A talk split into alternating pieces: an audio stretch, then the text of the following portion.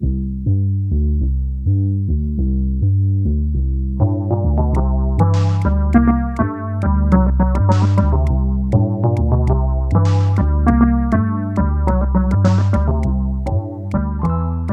חושבים שחלק אה, מההצלחה אבל של The Division זה בזכות אנתם במובן מסוים? לא בהכרח, אני חושבת שהרבה אנשים ששיחקו פשוט במשחק הראשון, אז הם אה, שיחקו בשני. זה, זה ה-obvious, אבל תחשבי כמה אנשים יש ששיחקו ב Anthem, ואז הם אמרו, לא, רגע, אני רוצה לשחק במשחק מהז'אנר הזה, זה פשוט, זה ספציפית מאוד מחורבן. אה, רגע, יש Division מציע לי תחלופה, אלטרנטיבה מאוד מאוד טובה, למה שאני לא אנסה את זה, והופה, יש מעבר מאוד גדול משחקני Anthem ל Division, הם גם יצאו יחסית קרוב אחד לשני. אני חושב שזה פקטור כן משפיע.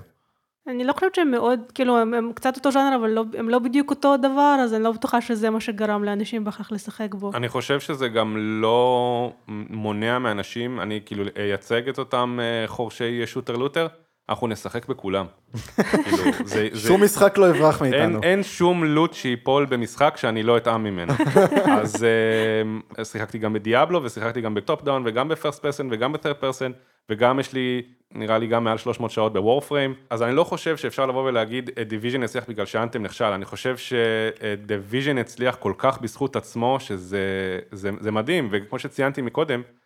הם הצליחו להקדים את, ה roadmap שלהם, אני לא רואה הרבה חברות עושות את זה, זה דוגמה לכמה משחק יכול להיות בריא מבחינת היציאה שלו.